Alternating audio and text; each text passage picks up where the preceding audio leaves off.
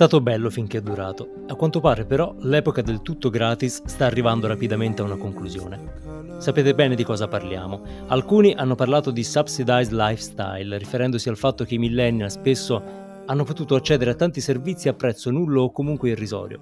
Da un lato social network, applicazioni, siti di notizie ci hanno regalato i contenuti forti del loro modello pubblicitario. Dall'altro piattaforme come Uber o Airbnb sono cresciute anche in virtù dei forti risparmi che garantivano rispetto alle loro controparti tradizionali. Adesso però il giochino si è rotto. Da un lato i modelli pubblicitari scricchiolano, dall'altro chi è cresciuto per anni in perdita inizia a dover affrontare la realtà e gli investitori non hanno più tanta pazienza.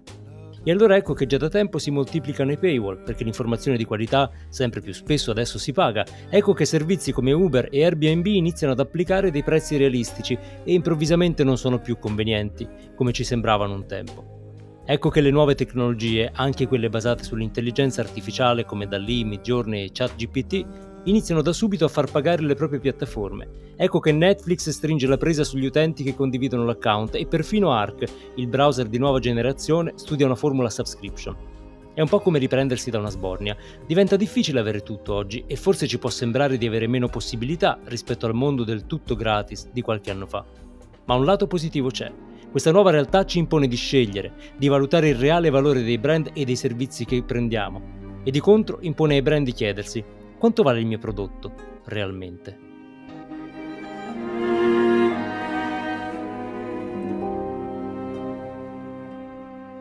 Tu c'hai il bernoccolo, amico mio. Tu c'hai il No, bernoccolo. Non è il caso. Ah, sì. Tu hai capito a che gioco giocavo e mai girato attorno. È per questo che sei arrivato dove sei arrivato. Dio ti benedica, tu c'hai il bernoccolo. No, no. Sì, come no? No. Sì. E invece sì.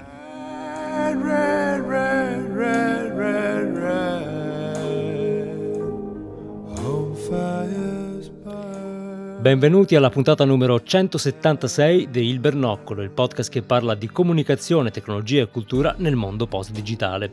Questa puntata è stata registrata il 2 febbraio 2023, io sono Andrea Ciulu e qui con me c'è Pasquale Borriello. Ciao Andrea, ciao a tutti. Noi siamo ancora senza paywall, eh? Ancora Noi siamo ancora... eh, eh, per- per guarda, poco, forse stiamo sbagliando qualcosa, noi Sì. regaliamo... Ormai pagano Eh, tutti. Beh, se, se volete un paywall ditecelo, insomma, segnalateci, fateci pagare, forse mandate su Patreon, non lo so. Eh, vabbè, insomma, la pacchia è finita, è finita, dai, si paga diciamocelo. tutto. La Si pagherete, paga ci tutto. dicevano. Infatti, Sembrava troppo bello per essere vero, infatti non era vero. Eh, tutto, gra- tutto gratis per modo di dire, però effettivamente eh, è innegabile che abbiamo vissuto degli anni in cui tutto sembrava un po' troppo facile. E noi parliamo spessissimo, se ci fosse una tag cloud sarebbe tra le parole più grandi dell'hyper adoption di questi anni. Beh, l'hyper adoption è anche aiutata da questo, eh, eh, dal, dal fatto che sia ok, gratis. sì, Entri, è gratis. è gratis. Poi però quando stai dentro, chiudo, Quando sei dentro chiudo il poi ti- recinto, alzo i prezzi.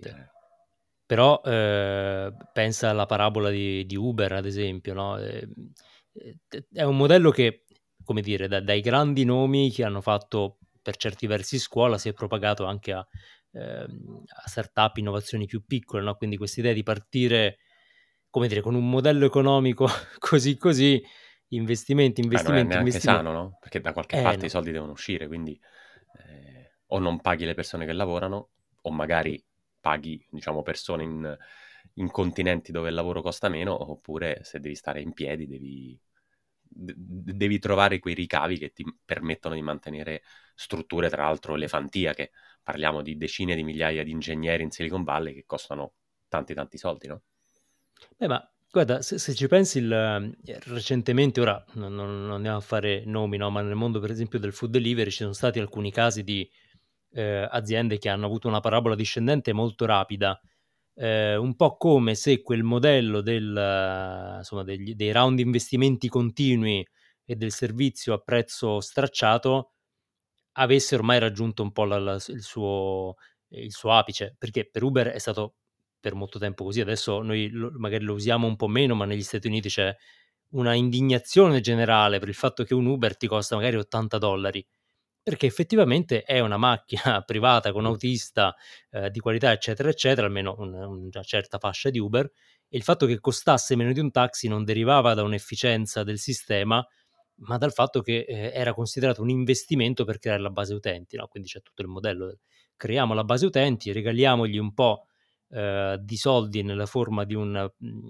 servizio a prezzo ridotto, eh, però que- adesso eh, chiaramente le circostanze economiche non lo permettono più, eh, gli investitori cambiano un po' eh, il loro approccio alle, alle start-up, no? tant'è vero che si dice che adesso si cerchino i, poi i cavalli da soma più che gli unicorni, no? quelli che rendono subito.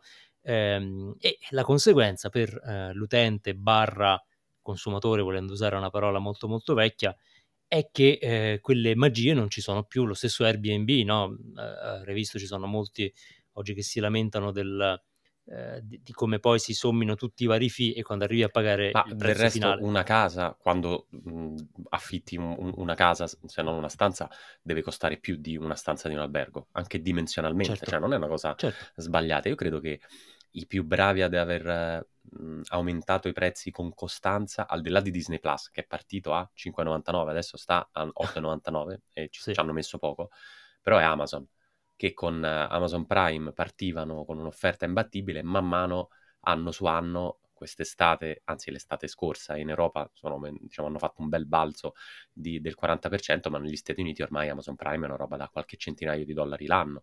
E piano piano, una volta che i servizi diventano diciamo, non solo utili, ma indispensabili per gli utenti, eh, poi le aziende possono far pagare di più, anche magari creando un po' di attrito, no? Cioè, ovviamente qualcuno deciderà di eh, disdire l'abbonamento. Netflix la stessa Certo. cosa, Netflix a quanto era partito? 9 dollari, 9 euro anche in Italia, ormai siamo a 15 per il- l'offerta più alta e poi inseriscono l'offerta con pubblicità, eh, d'altra parte non è neanche E, sbagliato. e soprattutto adesso Netflix inizierà a non tollerare più, almeno così dicono, mh, si suppone che questo accadrà entro aprile, eh, il password L'hai vista, sharing che... l'hai vista l'email della definizione di nucleo familiare? Si sono, si sono mes- messi a cerc- diciamo, cercare di capire che cos'è un nucleo familiare, il che è abbastanza interessante. Fondamentalmente è se è sotto lo stesso tetto. Eh, Ok. però se i miei suoceri abitano sull'appartamento sopra, vale come nucleo familiare oppure l'IP oppure la rete? E se condivido la rete possono... Un po', un po', un po' curioso, però probabilmente ce la faranno. Sembra che l'abbiano testato in qualche posto sperduto più piccolo, hanno capito che funziona, quindi quando arriverà in Italia, secondo me ci sarà un bel balzo di, Beh, di poi abbonati. mi sembra che le, mh, i, i contratti con pubblicità stiano avendo un buon successo, quindi magari una parte di quegli utenti fantasma sceglieranno di guardarsi un po' di pubblicità e basta, no? Quindi questo potrebbe anche Pensa poi essere... che generazioni, cioè che torneranno a, a- vedere l'interruzione pubblicitaria. Le generazioni fino, fino ad, ad oggi ah, sono scampate a- alla pubblicità su Netflix, invece È vero, adesso è vero, potrebbero essere una generazione di queste isolate, no? Che hanno vissuto solo loro un'esperienza e nessuno vivrà mai più. senza Eh, pubblicità. questo- chissà che pubblicità eh, ci arriverà.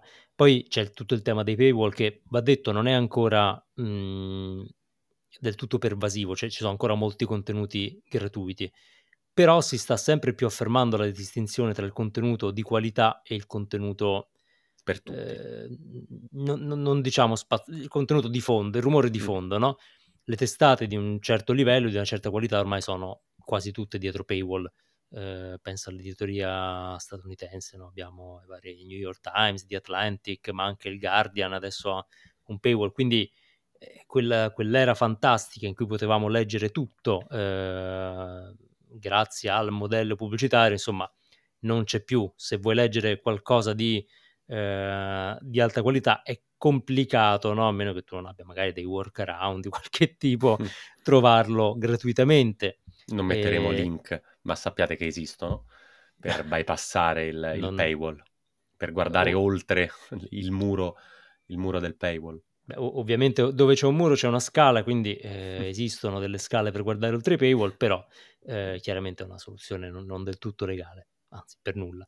Eh, e beh, mi ha colpito come invece i prodotti, chiamiamoli prodotti, le soluzioni eh, più d'avanguardia che vengono lanciate in questi mesi, stiano invece arrivando alla monetizzazione molto rapidamente. No? Abbiamo parlato Super di rapidamente. da lì, eh, da lì quasi troppo rapidamente, nel senso che ci sono arrivati prima di avere un livello qualitativo che la giustificasse, no? infatti sono stati i primi, hanno preso qualche schiaffone per questo motivo. Eh, lo stesso Midjourney, eh, ma eh, anche ChatGPT. ChatGPT Ha è, lanciato un abbonamento. Sì. diciamo, GPT-3 e non è così giovane, no? L'abbiamo detto eh, la volta scorsa, ha mh, tre anni, se non sbaglio, il modello. ChatGPT forse è stata una grande mossa di marketing per far provare GPT, che comunque era un tool un po' complicato a tanti, e dopodiché, una volta che l'hai inserito eh, o nel tuo workflow o come fanno alcuni addirittura hai preso le API per costruirci una startup, perché ce ne sono tante che di fatto sono ChatGPT, a quel punto lo fai pagare e come dicevi tu diventa un po' tipo il fornitore dell'elettricità. Mm. Eh, quindi è uscito ChatGPT Plus, che è la versione che eh, si paga eh, per, eh, per, non avere diciamo, attese o uh, momenti di downtime e così via. Ma molto rapidamente rispetto ai tempi che abbiamo visto in, in, altre realtà e nella decade precedente. Cioè adesso il prodotto esce già apparentemente con un'idea di come fare soldi, no? il che da un lato è molto diverso dal, è molto da, diverso. Prima anche come visione della Silicon Valley, no? Internet è tutto gratis e quindi la monetizzazione avviene sostanzialmente attraverso la pubblicità. Facebook, Google, l'80-90% del loro fatturato è ancora attraverso la pubblicità. E guarda, in questo è chiaro che un, uh, un internet, ma non solo internet, diciamo un, una, un mondo digitale a pagamento può essere meno inclusivo, Uh, ma è anche vero che, per dire, tra i sostenitori di un modello alternativo c'era il nostro buon Jaron Lanier, eh, il guru della realtà virtuale, del, de, degli albori del web, eh, che eh, difficilmente si può considerare un apostolo del capitalismo, capitalismo sfrenato, che invece sosteneva proprio che eh, un modello alternativo a quello pubblicitario fosse fondamentale per ritrovare il valore. È un po' questo il tema che eh, io trovo interessante, no? perché è chiaro che c'è il rischio di esclusione, no? questo, questo, senza dubbio, eh, perché se tutto si paga non tutti possono accedere, quindi questo è un primo tema, eh, ma è un tema più ampio del digitale, no? riguarda eh, la, la, l'uguaglianza sociale, quindi è un po' più largo di quello che discutiamo oggi. Eh, però l'altro tema di contro è che dove c'è un prezzo normalmente ci deve essere un valore eh, un valore che il cliente barra utente eh, a questo punto esige eh, e che deve saper valutare perché esatto. deve scegliere. Esatto. Eh, nel momento in cui tu paghi eh, anche solo 3 dollari per leggere un magazine, beh, non li leggi tutti, leggi quelli che valgono di più. Mm. Eh, e lo stesso vale per le piattaforme di streaming, ehm, vale per tante cose, così come vale ad esempio per eh, anche Amazon Prime, no? nel momento in cui le, comincio a sentire il costo della spedizione, eh, a quel punto quanto utilizzo eh, il, ehm, l'e-commerce rispetto ad esempio all'acquisto mh, di prossimità. Eh, tutta una serie di scelte che noi abbiamo fatto molto molto a cuor leggero, adesso le facciamo con un po' meno di leggerezza, ma non è detto che sia sempre un male, eh, perché effettivamente la sfrenatezza che ci consentiva questo mondo senza frizione eh, non ha sempre fatto bene, no? Eh, ci, ci, ha resi un po' degli utenti eh, incapaci di darsi dei limiti. Sì, affamati dal... di sempre nuovi utenti, cioè nuove utenze, non nuovi utenti, nuove piattaforme, nuove eh, fonti di, di, notizie che poi non riusciamo a leggere. Quindi magari dici ci potrebbe anche far bene dover selezionare. Eh, cioè ci aiuta ad avere una dieta mediatica un po' più bilanciata, quindi non abbuffarci di qualunque cosa, ma selezionare solo quelle per cui siamo disposti a pagare, che comunque è un, un, un attrito, diciamo, tra quelli più importanti sul digitale, non è certo l'attesa, non è certo la difficoltà, diciamo, di accesso, è solo, ok, inserisci la carta. Eh, esatto. Però cambia anche la comunicazione, non pensi? Di queste piattaforme a quel punto eh, devono avere quelle, quei ganci che sono pochi, verosimilmente, per cui ah, devo vedere questa partita, devo vedere cosa che nelle piattaforme, per esempio televisive, si è sempre fatto. Quindi c'è una, due, tre ragioni per cui fai quell'abbonamento, perché c'è quel film, perché c'è quella serie, perché puoi vedere, e forse ci sarà anche meno uh, fedeltà alle piattaforme. Uh, chissà se torneremo a un acquisto come erano i primi acquisti uh, su internet, no? Cioè un one shot in cui compri una proprietà che poi, quindi più che un accesso, la stessa Spotify è uscita con i dati fiscali dell'ultimo trimestre, tanti abbonati in più, però sembra che non vada benissimo. Hanno perso, mi sembra, 700 milioni Vero. di dollari, una cosa del genere. E, e, loro hanno fondato, hanno 500 milioni di utenti, e, di cui tantissimi abbonati, ma non stanno andando evidentemente così bene. Eh, a me sembra quasi che Elon Musk con Twitter abbia definito un po' la strada del, da un lato, ed è brutto, i licenziamenti, e dall'altro, quindi eh, Twitter resta in piedi, ma non so come, perché secondo me sta z- cominciando a zoppicare, eh, ieri non mi si caricava, non so, qualcosa secondo me non funziona proprio con quel 75% di dipendenti in, in, meno. Comunque, da un lato la piattaforma funziona anche se non ci sono persone che stanno lì a ragionare sui vari upgrade. Per un po' questo è vero, ma prima o poi, eh, quando non fai manutenzione, ovviamente la, la, qualità cala e le novità non arrivano. Dall'altro, invece, questo il Twitter blu, no? Cioè l'abbonamento eh sì. a 8 dollari. Ah, quindi in quello forse si conferma Elon Musk un po' un, uh, di avere grandi intuizioni commerciali. Cioè taglio da una parte, ottengo dei ricavi dall'altra e magari diventa effettivamente un nuovo modello di business. Mi chiedo quei modelli che non prevedono questo, Facebook e Google, dove andranno a finire, perché sono veramente basati solo sulla pubblicità e quindi non hanno la possibilità di... cioè Facebook come fa a diventare a, a pagamento? Instagram sembra che sia, stia sviluppando questi contenuti premium, no? E poi magari c'è una terza via, quella di eh, di Twitch in cui c'è quasi la forma di donazioni o comunque di incentivi al di là dell'abbonamento. Certo. Eh, io sono più preoccupato per il nostro caro vecchio Zack che non per gli altri. In questo Apple ovviamente se la ride perché Apple ha sempre, sempre, avuto una barriera di accesso enorme, Apple Music è sempre certo. stata a pagamento, tutti i servizi Apple, adesso anche i podcast hanno inserito diciamo delle funzioni a pagamento, quindi da quel punto di vista loro lo sapevano che cioè, diciamo ce l'hanno fatta pagare dall'inizio una posizione più difficile è per quelle piattaforme che hanno creato utenti, utenti, utenti con delle sovvenzioni fondamentalmente, poi eh, invece abbiamo scoperto, ci siamo svegliati dal sogno che dovevamo pagare. La dovevamo pagare e a quel punto ci chiediamo, ma pago o no? Questo contenuto vale davvero o, o è meglio un contenuto gratuito? Io penso per esempio alla posizione fantastica in cui potrebbe trovarsi Rai se decidesse di investire tanto su Replay contenuti di qualità, tante licenze, tantissimi contenuti, potrebbe diventare veramente YouTube italiano, eh, senza così tanta pubblicità. Sì. E invece no, invece è un po' peggio di YouTube, diciamo, non è proprio esattamente... Però mi sembra che stiano facendo un po' di passi in avanti, no? I tuoi bambini guardano sì. replay, no? Uh... Stanno su YouTube. Replay non sanno neanche. Re... Credo non ogni, ta- ogni tanto. Cos'è Guarda, come dicevi, per, per, dei programmi specifici, no? C'è sempre un traino. Eh, allora, se, se, cerchi quello, eh, però sì, diciamo che il, i modelli di monetizzazione saranno comunque molto vari. Guarda Netflix, ad esempio, no? magari ci saranno anche i, i doppi binari, Ibridi, versione certo. premium, versione eh, supportata dal modello pubblicitario, purché funzioni chiaramente. Ecco, il caso di Twitter è un po' particolare perché hanno messo la, la, versione a pagamento prima ancora di creare un reale valore, che è un sì. po' il problema, dice dammi 8 dollari, ma perché non si sa ancora. Sì, Quindi infatti. l'intuizione commerciale c'è stata, quella tecnica la aspettiamo, eh, però è, è, vero che il modello eh, a subscription porta un po' di onestà intellettuale eh, e no, non per moraleggiare, non è questo l'intento, no? però per esempio tu pensi anche al mondo del eh, food delivery o in generale della gig economy, no? che si è sempre detto che porta miracoli per il cliente, eh, però a spese di condizioni che non sono fantastiche per chi poi ci lavora, no? Cioè, al di là della storia magari un po' favolistica, il rider che diventa ricco, mediamente ci si guadagna ben poco. Eh, la vita è molto dura, quindi è una forma comunque di lavoro mh, mhmm, non premiante, mettiamola così, mm.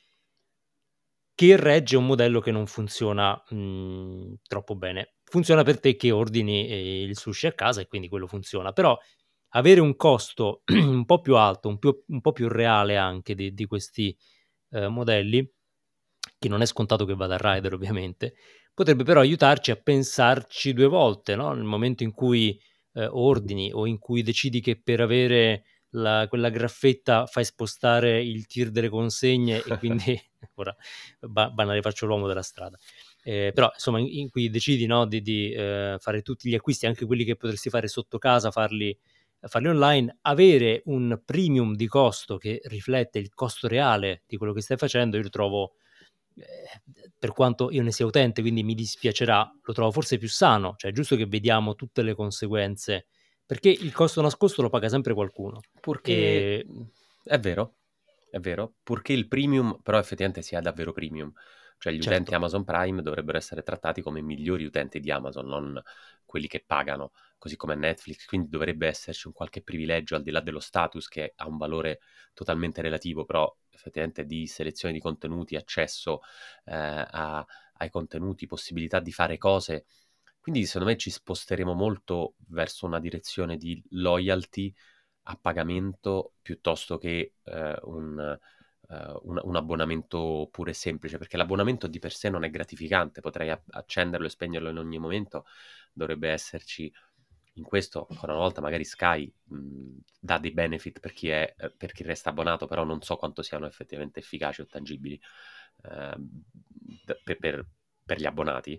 Eh, però qualcosa più in quella direzione, qualcosa che permetta alle, alle persone che decidono di spendere, oltre che seguire quella piattaforma, quei contenuti, di beneficiare di qualcosa in più che non eh, la qualità in 4K piuttosto che lo schermo in più. Cioè qualche mm-hmm. elemento di, anche di community se vuoi, che è un po' quello che sta accadendo per esempio con le varie community degli NFT, che di per sé non hanno un valore tangibile o fungibile, perché per definizione non lo sono, però invece creano la community. Ecco, se andassimo in una direzione, in questo forse gli esperimenti di membership con gli NFT sono quelli più interessanti, se sei abbonato in qualche modo, se hai comprato qualcosa invece del contenuto gratuito, eh, hai accesso a qualcosa in più. Uh, Substack sta facendo cose di questo tipo, mm. quindi contenuti dedicati agli abbonati piuttosto che accessi, newsletter dedicate, eh, che mi sembra un po' più interessante. Mm poi magari pagheremo anche per il singolo contenuto, non escluderei che su Amazon Prime la partita di Coppa dei Campioni puoi anche comprarla one shot, così come si faceva all'inizio su, su Sky o come si chiamava Sky all'inizio? Non era, era stri, no, stream, uh, stream qualcosa, vabbè insomma, sì, era, sì. Era, però parliamo veramente di credo 30 anni fa, già tanto che c'era la TV a colori. Esatto. Beh, guarda, effettivamente eh, è uno scenario in cui si conferma un po' la frammentazione, no? cioè passiamo da un momento in cui tutti eravamo dappertutto, perché tanto era tutto aperto, senza cancelli, a uno scenario in cui invece devi scegliere dove essere, oppure certo puoi anche accedere al singolo contenuto, però pensa ad esempio all'informazione con, eh, con i paywall, nel momento in cui tu scegli cosa leggere, c'è un po' anche quell'appartenenza, no? Tu pensa prima, eh, insomma, forse prima di internet, però diciamo prima che l'informazione viaggiasse interamente eh, online all'acquisto del giornale, no? che era un fatto un po' identitario, certo. andavi in edicola, sceglievi un giornale braccio. anziché un altro, era una, era una scelta di, di, di posizione, mm-hmm. spesso politica, eh, che sia un po' dissolta, no? perché tu sì, controlli i tuoi di fiducia, poi leggi quello che ti capita, il link che ti capita che ti mandano, eh, quindi sei un po' dappertutto, per così dire. Eh, magari nel momento in cui c'è un prezzo da pagare, tendi a eh, identificare quella testata che meglio riflette i tuoi valori, che ha un, un approccio alle news che, che, ti soddisfa di più e quindi è un po' l'approccio che c'era una volta ai giornali, eh, che volendo un approccio più eh, più onesto. Se ci pensi, la, la, la perdita di qualità di grandi testate ehm, anche nazionali, mh, mhmm, dispiace dirlo, è legata proprio invece al modello pubblicitario Beh, certo, digitale. Perché, se, se, certo, perché se devi fare più page views possibile, esatto. eh, diciamo, sforni più contenuti possibili, quindi è sulla quantità che si gioca la partita. Um, sì, mh, io sono son curioso perché cominciamo l'età avanza, si fa sentire. Ave, vedi, è come era all'inizio della pay TV, come era all'inizio de, de, de, dei quotidiani, ora senza tornare nell'Ottocento, perché insomma neanche noi eravamo ancora nati nell'Ottocento. Però effettivamente un mercato un po' più maturo eh, impone delle regole che sono delle regole eh, più eh, normali, meno vero, bulimiche, vero. meno alterate proprio dalla dal fattore di crescita iniziale. Io continuo a vedere rispetto ad Uber che i prezzi sono comunque più bassi del taxi, io questo non so come facciano. Domanda, perché ci sono evidentemente delle ottimizzazioni. Pubblicare un quotidiano ha dei costi di logistica, di distribuzione, ha dei tempi più lunghi rispetto a un quotidiano online. Però alcune cose eh, effettivamente, eh, diciamo, nel restare, per esempio, chissà, magari rivedremo un, un, vero ritorno del cartaceo. Se devo pagare, allora lo voglio fisico, magari lo voglio certo. consegnato a casa, un po' come Monocle. Monocle i, i, eh, gli articoli non li puoi leggere online. Eh, ci sono dei, delle companion app, ci sono dei contenuti in aggiunta, però il cartaceo che paghi profumatamente per la quantità di contenuto che c'è, tutto sommato, mensile, te lo compri perché vuole l'effetto cartaceo. Quindi magari torneremo anche ad alcuni contenuti un po' più eh, fisici, se vuoi. E chissà anche se alcuni decideranno di passare verso una dinamica di acquisto e di ownership invece del soltanto eh, l'abbonamento. È vero che posso accedere a tutte le eh, canzoni che voglio, però se voglio esattamente quella canzone, adesso magari arriverà Spotify eh, in HD che costa 20 dollari mese, quindi il doppio, beh, va bene, però magari valuto anche alternative. Finché i prezzi saranno questi, probabilmente, e, e, e, saranno questi per anni, non credo che Spotify costerà mai 150 dollari al mese, spero di no, o 150 euro, perché in tal caso ci sarebbe sì una rivoluzione. Però certo, effettivamente costa sempre di più, cioè gli abbonamenti cominciano a essere importanti, no? E quindi qualcosa che ti puoi portare a casa, qualcosa che tieni, che puoi condividere, è come gli ebook ormai gli ebook non hanno un vero vantaggio di costo rispetto al cartaceo, gli ebook al di là di, di Kindle Unlimited non ci sono abbonamenti così vantaggiosi e se vuoi quel libro forse comprare il cartaceo, comprare la versione su Kindle che non puoi prestare, non puoi annotare, o meglio, puoi ma non è altrettanto gratificante, mm, non, non ti arreda casa e quindi è un altro minus. A quel punto io ho ripreso a comprare libri praticamente quasi esclusivamente cartacei, al di là di magari avere delle urgenze, di urgenze tra virgolette, diciamo, l'urgenza di leggere un libro difficilmente una persona normale ce l'ha, però... Beh, sono belle le urgenze voglio... culturali, dai. esatto. Presto, presto, mi serve questo libro. E, e, infatti un libro che volevo comprare perché ero, ero fuori non era disponibile in versione Kindle, tra l'altro, quindi capita anche questo e, e comincio un po' ad apprezzarlo, cioè questa, un, un, diciamo, questa fisicità e unicità del bene che compro e nessuno me lo può togliere. Cioè se anche dimentico le password, ormai forse ho attivato Kindle su troppe piattaforme, mi cominciano a dire no, questo libro non lo puoi leggere perché hai troppi dispositivi. L'ho cancellato tutti, continuano a dirmelo, vabbè è un po' frustrante, ma come? L'ho, addirittura in quel caso l'ho, l'ho, comprato, quindi ho speso magari centinaia di euro in libri Kindle e lì diciamo le opzioni o lo trovi oppure compri il cartaceo, quello non te lo leva nessuno, puoi perderlo, però insomma tendenzialmente eh, è tuo. Beh il, eh, il, puoi ehm, regalarlo, puoi lasciarlo a qualcuno poi. Il concetto di minimalismo digitale che ogni tanto citiamo, no? era, era stato lanciato qualche anno fa ormai, no? era nel momento in cui uscì il libro di, di Cal Newport, era un po' una provocazione, eh, quello che, eh, che l'autore diceva è ridurre la quantità di oggetti, eh, abbonamenti digitali nella tua vita, no? cercare di concentrarti e finiremo per diventare minimalisti digitali per forza di cose, ovvero eh, vai a limitare, ma come nella vita devi limitare perché sono limitate le risorse. Probabilmente, visto che questo minimalismo, il libro è del 2019 se non sbaglio, questo minimalismo è presentato come una, un modo per riprendere il controllo anche della nostra vita, tra virgolette. Eh, magari sarà una, un'esternalità positiva, cioè scopriremo di non avere bisogno di essere ovunque e di usare tutto. Eh, certo, è, è, chiaro che se, se pensi a eh, Uber, Airbnb, insomma, questi alcuni effetti positivi sono stati quelli di stimolare un po' di competizione no? anche sulla qualità.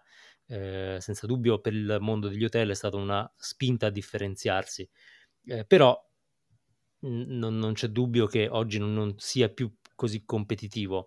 Eh, un altro aspetto che invece, ecco, quello eh, potrebbe eh, come dire, non avere un, un, un outcome netto positivo è che il food delivery invece ha permesso a tanti ristoranti di espandere il, il proprio eh, raggio d'azione, no? magari anche ristoranti piccoli che possono consegnare ovunque. Quindi in quello, nel caso in cui dovessimo vedere un aumento dei costi anche per il food delivery, lì potrebbe venire un po' meno eh, questo, questo, tipo di, eh, di, di, possibilità. Però anche lì chiaramente cosa succede? È che probabilmente ce la fanno i ristoranti che offrono un valore reale, no? e, e, quindi è più difficile tirare su un ristorante tanto per approfittare del fatto che c'è la delivery. Eh, non so, è chiaro che sarà, è un po' uno scossone, sta arrivando un po' rapidamente. Sì, Fa... ci siamo molto abituati al fatto che digitale eh, non, non, non equivale a gratuito addirittura ci siamo messi a comprare, cosa che, su cui ho diciamo, un punto di vista forse retrogrado, eh, JPEG, e neanche compriamo il JPEG, compriamo un, un, ipotetico certificato blockchainizzato che mi dice che quello JPEG mi ha benissimo. A quel punto, uh, giustamente le piattaforme hanno detto, scusa, ma se spendi eh, punto 3 at 300-400 eh, euro per comprarti un JPEG, magari 3 euro in più per farti vedere i film, posso chiederteli. Cioè, quindi è un po' certo. tutto il movimento che sta cambiando la percezione del valore del digitale, quindi il bene digitale ha un valore che è vicino a quello del, del bene fisico, in alcuni casi è superiore, in altri casi ovviamente molto inferiore, non posso eh, mettere l'NFT in salotto e quindi un quadro probabilmente costa di più. Eh, e quindi tutto quello che è a pagamento e digitale e eh, è a pagamento perché c'è qualità, perché c'è un autore, perché mhmm, per tutta una serie di motivi mh, mhmm, viene recepito comunque abbastanza bene. Non credo che Spotify, Apple Music, Netflix perdano tanti abbonati perché aumentano di un euro. Eh, poi ovviamente c'è sempre un po' quei modelli per cui superata una certa soglia, però mh, mhmm, non credo, tu forse eh, hai fatto più esami di economia di me, non credo che nessuno abbia scoperto qual è quella soglia sicuramente non sulle piattaforme, che ti fa dire ok, adesso mi disiscrivo. È più orientato al valore, cioè ok, sto traendo il valore che sto pagando, cioè ci sono davvero quelle cose. Esatto. Tenere Netflix per farlo usare a mh, mm, i figli o i genitori o i fratelli, a quel punto sai che c'è? Non lo pago perché non lo, non lo vedo. Io ancora non sono arrivato, non sono arrivato a disdire le piattaforme perché siamo ancora nel 12 mesi gratis e quindi sto approfittando delle varie piattaforme Plus, Discovery Plus, eh, Paramount Plus. Però effettivamente la quantità di contenuti che vedo, forse comprare il film è, è, migliore e se fai un calcolo, no nel mio caso però, diciamo una famiglia me- mediamente numerosa, se vai al cinema spendi delle cifre che non sono così clamorosamente superiori con tutta l'esperienza e la bellezza di avere uno schermo di un certo tipo, un'esperienza di un certo tipo. Però sdoganato che il digitale, buoni contenuti si pagano anche sul digitale, addirittura contenuti artistici. Dico addirittura perché mh, mm, hanno degli ovvi minus, oltre al fatto che sono da qualche parte eh, che è più o meno sicura, però non sai realmente se è sicura. Un quadro in casa, sì, te lo possono rubare, però sta lì, lo vedi, sai che è quello. Potrebbe essere un falso, quindi c'è mille problemi, ma così come un NFT, diciamo, ecco lo scamming de- del, del, quadro, nessuno ti, ti airdroppa un quadro in casa e poi ti, ti frega i soldi, ecco, mettiamola così. Signora, un quadro per lei, apri la porta e ti ruba i soldi, no. E invece con gli NFT fanno, fanno esattamente questo. Però grazie agli NFT o meglio, grazie. Forse gli NFT sono veramente una piaga. È, per, è, a causa degli NFT che Twitter si paga, Spotify si paga di più, Netflix si paga di più. Proprio ho capito questo valore del digitale che ci ha abituato a pagare più o meno, uh, più o meno tutto. Cosa differente secondo me sui servizi business, ormai le aziende sanno che devono pagare i vari abbonamenti, mm. i vari software e questo tutto sommato è anche giusto per chi certo. crea proprietà intellettuale, è giusto che venga retribuito. Poi sono sempre poche piattaforme, non è una, una distribuzione equa. Ehm, insomma, da, da, un lato diventiamo sempre più moralisti, no, non vogliamo spaventarvi, non siamo così, eh, così spinti nelle nostre convinzioni, però eh, probabilmente le riflessioni di oggi fanno un po' il paio con quelle anche della scorsa puntata per chi di voi fedelmente l'ha ascoltata, se no ricordatela, la trovate sempre online, in cui parlavamo eh, dei prodotti legacy, della necessità di prodotti anche digitali che abbiano una durata maggiore, no? che quindi non siano così eh, proni all'obsolescenza. E, e, un po' queste due cose si parlano, l'idea è creare un valore e promettere anche a chi ti sceglie come piattaforma, come servizio che creerai valore nel tempo, che quindi essere un tuo cliente sia un buon investimento e non semplicemente una delle tante esplorazioni, degli esperimenti che faccio perché tanto non mi costano nulla. Mm, quindi cambia un po' il clima, eh, abbiamo tutti meno risorse, quindi spenderemo in modo eh, più oculato e, l'invito è a pensare sempre che cosa sto offrendo, oltre che qualcosa di colorato e divertente, quindi forse un mondo un po' più adulto anche nel digitale ehm, e questo riguarderà, cambierà le aspettative un po' di tutti, quindi teniamone conto perché eh, è il modo in cui ci relazioneremo probabilmente al, al digitale nei prossimi dieci anni. Bene, grazie per essere stati con noi in questo podcast gratuito, ricordo, eh, beh, siamo gratuiti, siamo, eh, facciamo ancora parte di quel mondo del content che, a cui potete accedere più o meno gratuitamente. Eh, ricordate di iscrivervi alla newsletter su substack.com che è anch'essa gratuita, eh, per quanto su Substack si potrebbe far pagare, cioè, cioè, ci sono le modalità a pagamento, ma è gratuita, vi arrivano quindi ogni settimana con, con la puntata, tutti i link eh, di cui parliamo. Per non perdervi le prossime puntate, iscrivetevi al podcast su Apple Podcast, Spotify o Google Podcast um, o potete chiedere anche ad Alexa di mettere il bernoccolo, lo capisce. Su ilbernoccolopodcast.com trovate tutte le 175 puntate precedenti, anche l'ultima in cui parlavamo della obsolescenza e della tecnologia legacy, eh, vi consiglio di sentirla in abbinamento a questa e su Instagram siamo il Bernoccolo e vi condividiamo un po' di link interessanti che troviamo durante la settimana. Se la puntata vi è piaciuta eh, fatecelo sapere, lasciateci una bella recensione o delle stelline, apprezziamo molto e se poi volete condividere questa puntata sui social fatelo con l'hashtag Il Bernoccolo. Alla prossima! Red, red, red,